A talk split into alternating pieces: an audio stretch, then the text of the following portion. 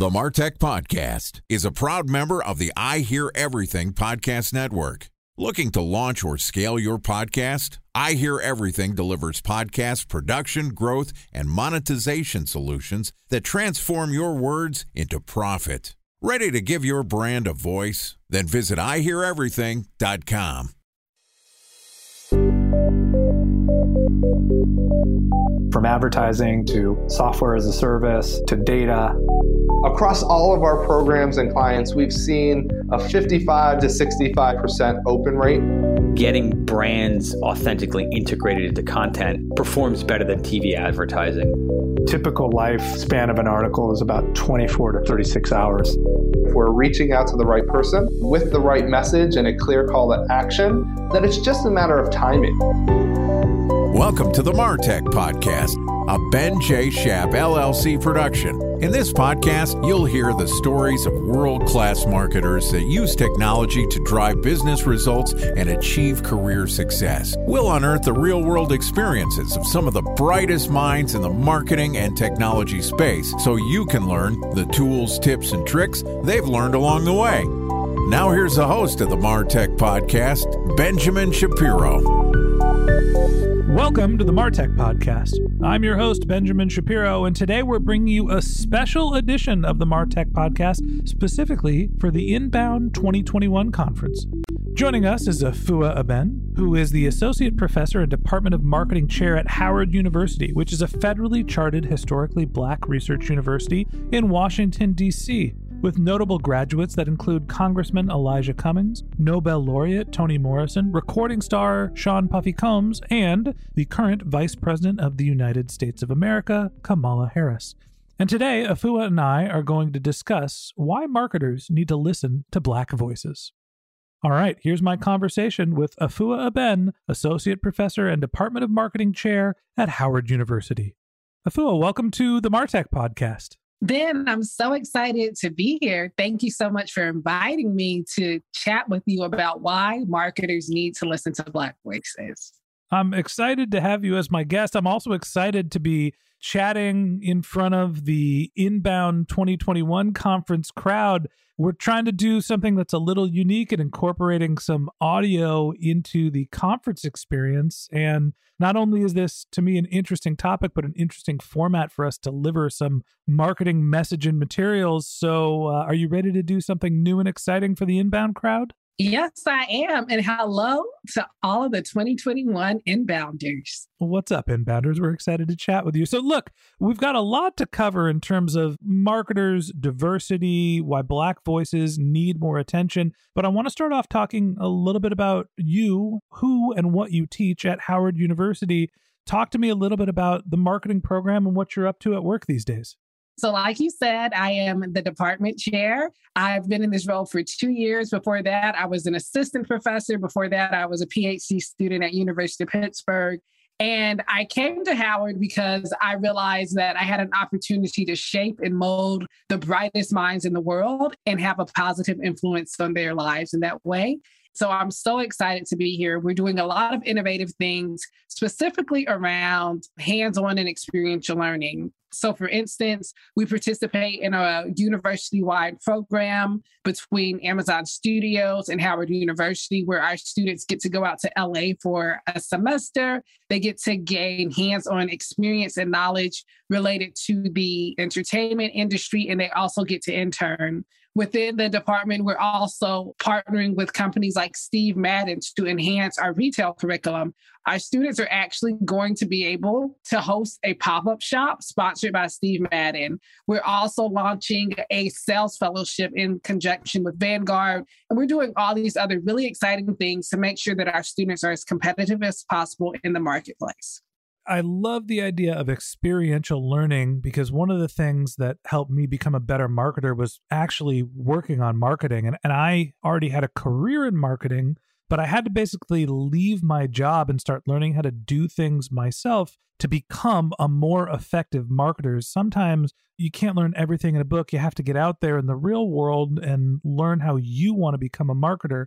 One thing that I noticed you didn't mention as you were describing what you were doing and who you were working with, you said the brightest minds in the world, but Howard is a historically black college. So there is a, let's call it a, a subset or a segment of the population who you are specifically focused on, black students primarily. Talk to me about how that makes teaching marketing different, focusing on a specific segment of the population as opposed to a more sort of universal and diverse population? So, a few things. Yes, I said the brightest minds in the world, and I want to stick to that. I didn't disagree with you for the record. I know, I know, but I just want to clarify for the audience I'm not saying the brightest Black minds in the world, but I'm saying the brightest minds in the world. I truly believe that our students can compete with any of the students across the world. And I feel like some of the world's greatest innovations are housed in our students' minds. But going back to your question, I still am amazed when I sit down and I watch TV and I see how whitewashed advertising is.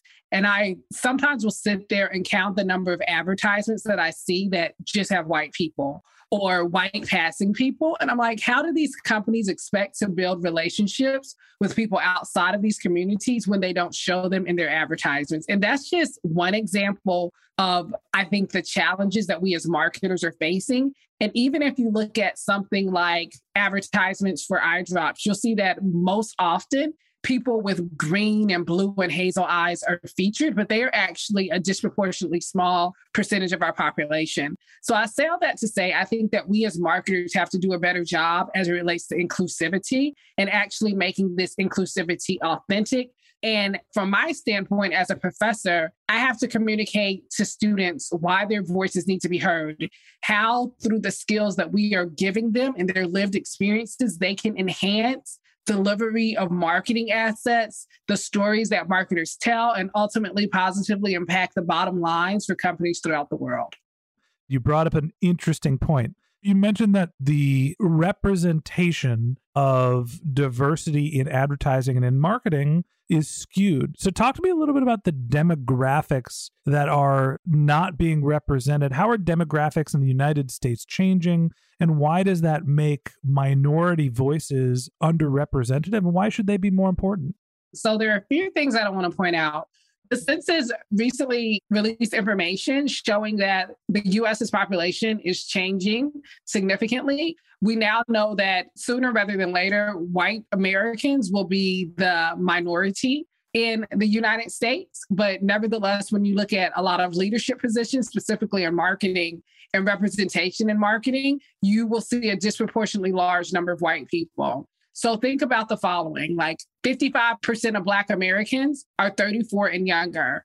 The median age of Black America is 32, and that's compared to the median age of 38 for all Americans. So, what this is telling us is that companies have a lot to gain from investing in relationships with Black Americans because these relationships are likely going to last longer than their relationships with other Americans. But more than anything, what we've noticed is that these Black Americans are the culture tastemakers. They are the trendsetters. They are the innovators.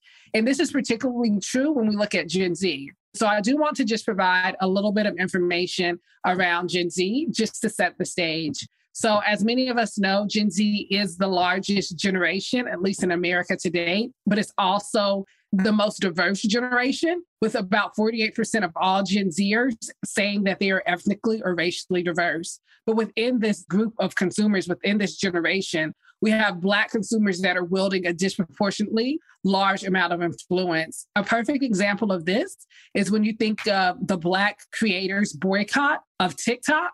And that boycott coincided with the release of Megan Thee Stallion's song Thot Shit, excuse my language, inbounders. But what we saw is that because these creators boycotted TikTok, that single didn't perform as well as it was expected to initially. It took a lot of time for this single to gain traction, and that trickled down to impact the bottom line. And so I want you all to understand that beyond simply being large in size and being younger than the average American, Black dollars wield a lot of spending power. Black buying power was $1.4 trillion in 2019 and is expected to grow to $1.8 trillion by 2024. And in addition, this growth is outpacing white buying power. So, for example, between 2000 and 2018, Black buying power rose by 114% compared to an 89% increase in white buying power. So, again, I'm sharing these numbers with you because I want you all to understand beyond the sheer number of Black people or Black voices that you have the ability to reach, there are financial implications of not building sincere and genuine relationships with this group. There's so much to unpack there. I think if I had to summarize what you're saying is the change in demographics are not only relevant from just a total volume of heads perspective. More minorities make up the population of the United States now than ever before, and we're seeing that trend increasing to the point where white America will be a minority relative to the rest of the population, non white America, relatively soon. You also mentioned the amount of buying power from the black community 1.4 trillion and that seems to be a larger growth opportunity for businesses than the white population as well. So what I'm hearing is, look, not only are there more people that you could sell to by incorporating diversity, specifically the black community, not only is that a population with increased spending power, but there's also the tastemaker thing. You mentioned an influencer community backlash. This is nothing new in American culture. Black America being an important part of trend setting go back to the days of rhythm and blues and rock and roll. You know, Elvis basically ripped off the blues and became the world's biggest rock star. That's part of American history. This is a trend that's happened before. Time for a one minute break to hear from our presenting sponsor, Mutinex. In 1919, John Wanamaker said, Half the money I spend on advertising is wasted. I just don't know which half. Well, the advertising landscape has changed since then. And instead of reaching your audience on two channels, you're probably reaching them on 20. Turns out John didn't know how easy he had it. But that doesn't mean that you should give up on striving towards marketing effectiveness. No matter how complex your marketing strategy is, Mutinex Growth OX is the market mix modeling platform that measures the impact of marketing on your bottom line.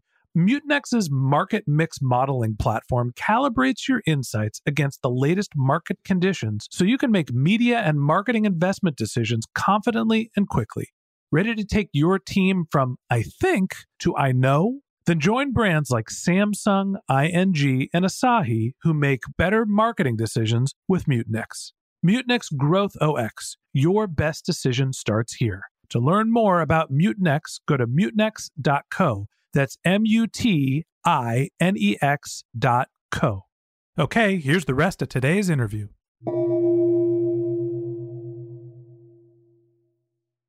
A special thanks to our presenting sponsor, Mutinex. Ready to take your team from I think to I know? Then join brands like Samsung, ING, and Asahi who make better marketing decisions with Mutinex. Mutinex Growth OX, the marketing mix modeling platform that makes measuring ROI fast, easy, and cost effective. Request a demo at mutinex.co. That's M U T I N E X.co. Why are the influencers wielding so much weight and credibility when it comes to marketing these days? And why specifically does the Black community act and get involved in that space?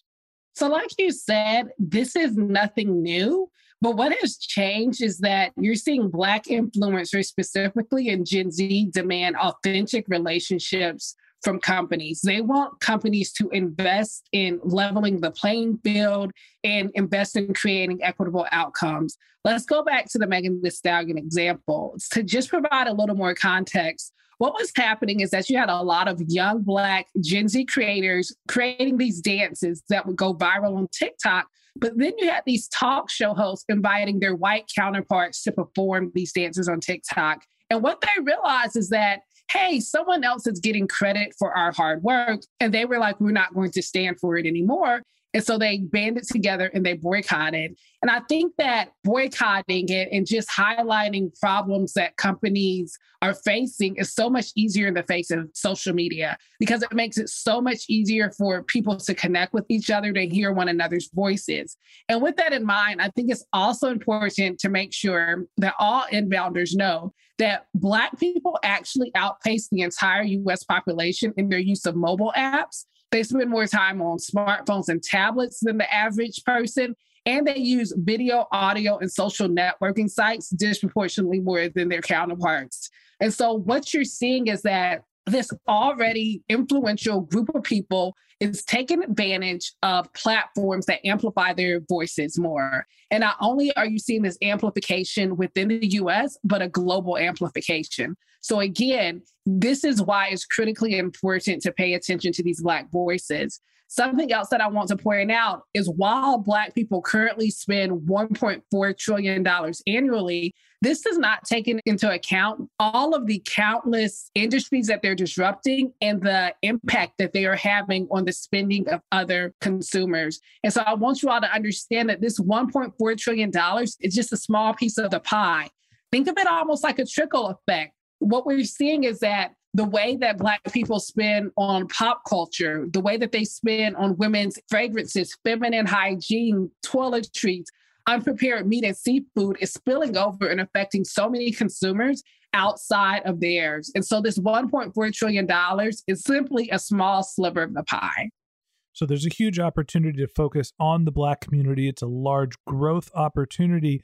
It seems like the other side of this coin, and this gets more into diversity and inclusion in general and also kind of the honestly it's the part of this conversation that makes me feel a little nervous is that we live in cancel culture. And if you're not paying attention to diversity inclusion if you're not incorporating everybody and being inclusive people get pissed and then that starts negatively impacting your brand. People think of you in a different capacity it's a challenging balance to toe as a marketer of what you think is going to drive the bottom line and what's going to feel inclusive. How do you reconcile you know creating effective marketing and messaging that for a targeted audience but also including everyone and embracing diversity well, I think that that's a really loaded question. I think the first and, and clearest or most obvious answer is making sure that you have the right people at the table, making sure that the people you are trying to communicate with have positions at the table and they're represented at the table. So I think it's incumbent on HR to be more purposeful and thoughtful about how they hire and who they hire. Case in point, we're seeing far more companies that didn't recruit from Howard in the past now saying, hey, we need to have the Black voice at the table because this voice wields such incredible power. And so we're going to invest in providing these students with skills in the classrooms, and we're going to invest in actually hiring them. So I think that's an easy solve. But I think more than anything, companies really have to move from this idea of equality to actually equity. And what equity does is it tries to address an injustice by asking the question what resources do we need to provide to make sure that everyone is at the same point? It's rooted in this assumption that how we allocate money, how we allocate resources must change if we want to achieve equal outcomes. I think a perfect example of a company that pivoted and changed to adopt a more equitable outlook is Nordstrom's. So, in response to George Floyd's killing, Nordstrom wrote a letter. They posted it on social media. And the letter was intended to communicate to Black and Brown people across the world that Nordstrom hears your voices, Nordstrom sees your pain, and we sympathize with you. But in response to this letter, Nordstrom was actually called out by the 15% pledge, which challenged retailers to commit 15% of their shelf space to Black owned businesses, since Black people make up about 15% of the US population in this challenge, it was noted that only about 1% of Nordstrom's brands are from Black and Brown manufacturers. Instead of taking this challenge lightly, Nordstrom said, We're going to actually reconfigure our processes. We're going to take this criticism to heart and we're going to change what we're going to do. So they responded by saying, Hey, we're going to make purposeful investments and purposefully allocate our resources to increase representation of Black and Latinx populations in managers' roles from a sourcing standpoint, from a distribution standpoint. And so, what I want you all to understand is Nordstrom took this criticism. They saw how they were part of a problem, and then they leaned into opportunities to correct for this problem. And in doing so, they embraced this idea of making sure that there were equitable outcomes. So I would encourage all of the inbounders to do the same. Look at your company. Look at opportunities where you see a lack of equity, where you see injustice. This may be a racial injustice. This may be gender injustice. This may be income injustice. There's so many different types of injustices, but be purposeful and strategic about how you're going to address this injustice. One last thing I'd like to add as it relates to this is that we like to say that DE&I controls all of our diversity related issues. But if a company is really going to be committed to changing the face of the company, changing the way practices are done, there needs to be interfunctional coordination. There needs to be widespread investments across the organization to actually change the face of the company, to actually change practices to address these injustices. I agree with what you're saying that there should be more of an embracing culture in corporate America that considers diversity inclusion. It's not just an HR problem. But there's also this balance of social responsibility, social justice, corporate responsibility, and profitability goals. You use Nordstrom as an example of, well, we're going to change our marketing mix. We're going to have to source new vendors. We're going to put different products on our shelves. Those things all have cost. So how do you balance I want to do the right thing. I want to, you know, be a social justice warrior and be responsible with the corporation that I'm running in the position of power that I have, but I also got to focus on the bottom line. How do you reconcile the two of those? So it's really a focus on the short term versus the long term. Again, let me set the stage. Remember, I said that Gen Z is the largest generation to date. They spend more money than any other generation today, and they influence many of our decisions. Although most of Gen Zers aren't even 18, they're influencing more than $300 billion a year. So that's the first thing. The second thing that I want to remind you all about Gen Z is that they're more diverse than previous generations. And this diversity is impacting their decisions. What do I mean by this? Rather than shopping, let's say, based on convenience and immediacy, Gen Z is actually thoughtful about how they spend their money. They research companies and they look for companies that have shown a genuine interest in issues and ideas that are important to them. And guess what? Race is one of those issues, one of those high priority issues for Gen Z. And so I say all that to say, while over the short term, investing in leveling the playing field and becoming a more equitable company may cost you money, if you want to gain a piece of Gen Z's wallet and you want to build significant relationships with them, this investment is going to carry you in the long term. So I don't want you to just say, well, let's look at our performance in 2021 or 2022. But I want you to think of this idea of customer lifetime value. How much money can we get from Gen Z over their entire lifetimes? What do we need to do to convince Gen Z to buy from us and to encourage other people to buy from us as well? So this is why making these investments is so important.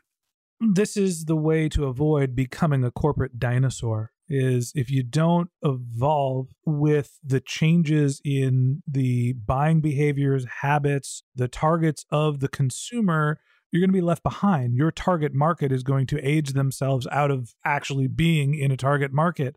And we're seeing this happen with not only different product SKUs, but also different types of buying experiences. One that comes up to mind there's a company called The Vertical and it's an e commerce solution that specifically allows you to target the products that you buy based on some of the social causes. If you want to shop only black owned businesses, if you want to shop only women owned businesses, if you want to shop for sustainable products, it has the ability to allow you to basically filter by your social situation du jour and that's how Gen Z and even outside of Gen Z, people in general are starting to shop as they're putting their money where their mouth is when it comes to social responsibility. So, I guess the last question that I have for you is you know, I understand the long term value of including Black voices, including diversity. You avoid this sort of cancel culture thing that's happening by making sure that you're being inclusive.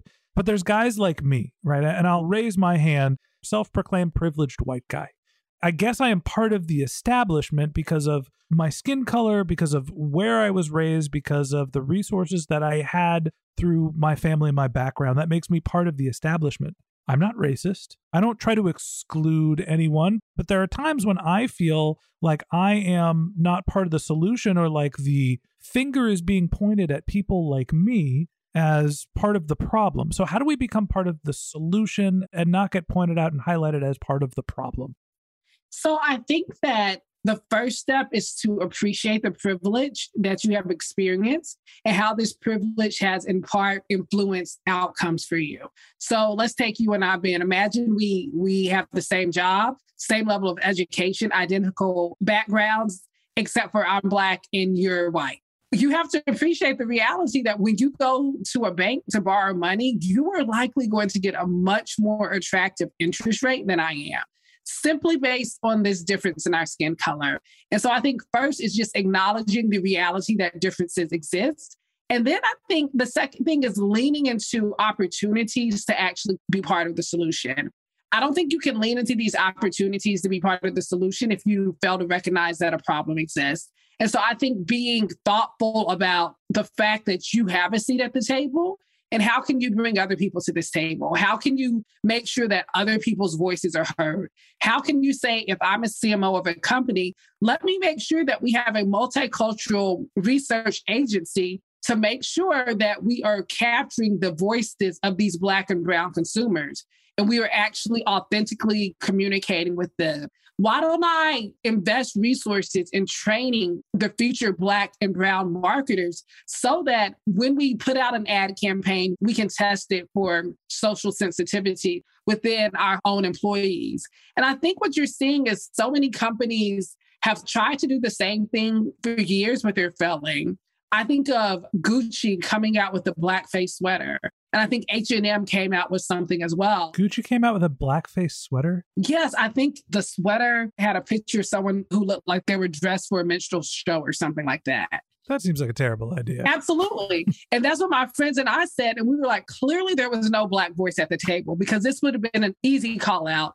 And there was all of this backlash on social media. I'm like, this is something, for lack of better words, that is not rocket science. But when you don't have the right people at the table who understand cultural context or who have a unique lived experience that is impacted by your decisions, there's no way for you to make decisions that resonate with them. And you will struggle and continue to struggle to maximize lifetime value from these customers. And I think that it is lazy for companies to say there aren't qualified Black and Brown people out there because that has been proven wrong you have to be very thoughtful in sourcing these Black and Brown people. You have to actually recruit from the institutions that serve them. And you have to be willing, quite frankly, to knock down your biases. I think also you have to be open to the fact that you're bringing these people to the table because they're different from you. So when they have a different perspective from you, lean into it, embrace it. Don't challenge it just because it's not your perspective based on your lived experience you know, if uh, these conversations can be really difficult. What I appreciate the most about you having this conversation is how you've been able to help me feel more comfortable in talking about this and that you know, recognizing some of the institutional biases that are there is the beginning of the solution. And then it comes down to taking actions. At the end of the day, you need diverse seats at the table when you're making your decisions. Efua, you can have a seat at my table anytime. thank you, Ben. All right. So, inbounders, thank you so much for listening to this conversation. That wraps up this episode of the Martech podcast. We hope you have a great time at the conference. We hope you enjoy the rest of the show. Thank you to HubSpot, who's a sponsor of the Martech podcast. We're a member of the HubSpot Podcast Network for helping connect Efua and I. A special thanks to Efua Obeng, the Associate Professor and Department of Marketing Chair at Howard University, for joining me. If you'd like to learn more about Efua, you can find a link to her LinkedIn profile in our show notes. You can contact her on Twitter. Her university's handle is Howard U, H O W A R D, the letter U or you can visit their website, which is howard.edu. Just one more link in our show notes I'd like to tell you about. If you didn't have a chance to take notes while you were listening to this podcast, head over to martechpod.com where we have summaries of all of our episodes and contact information for our guests. You can also subscribe to our once a week newsletter and you can even send us your topic suggestions or your marketing questions, which we'll answer live on our show. Of course, you can always reach out on social media. Our handle is martechpod, M A R T E C H P O D, on LinkedIn, Twitter, Instagram, and Facebook, or you can contact me directly. My handle is Ben J. Shap, B E N J S H A P. And if you haven't subscribed yet and you want a daily stream of marketing and technology knowledge in your podcast feed, we're going to publish an episode every day this year. So hit the subscribe button in your podcast app and we'll be back in your feed tomorrow morning. All right, that's it for today. But until next time, my advice is to just focus on keeping your customers happy.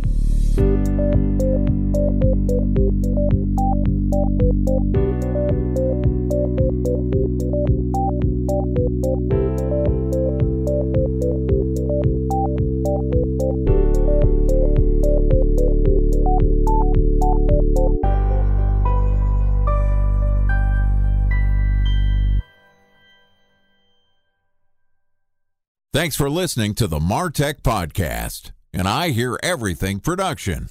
Looking to launch or scale a podcast like this one for your brand? Then visit iheareverything.com.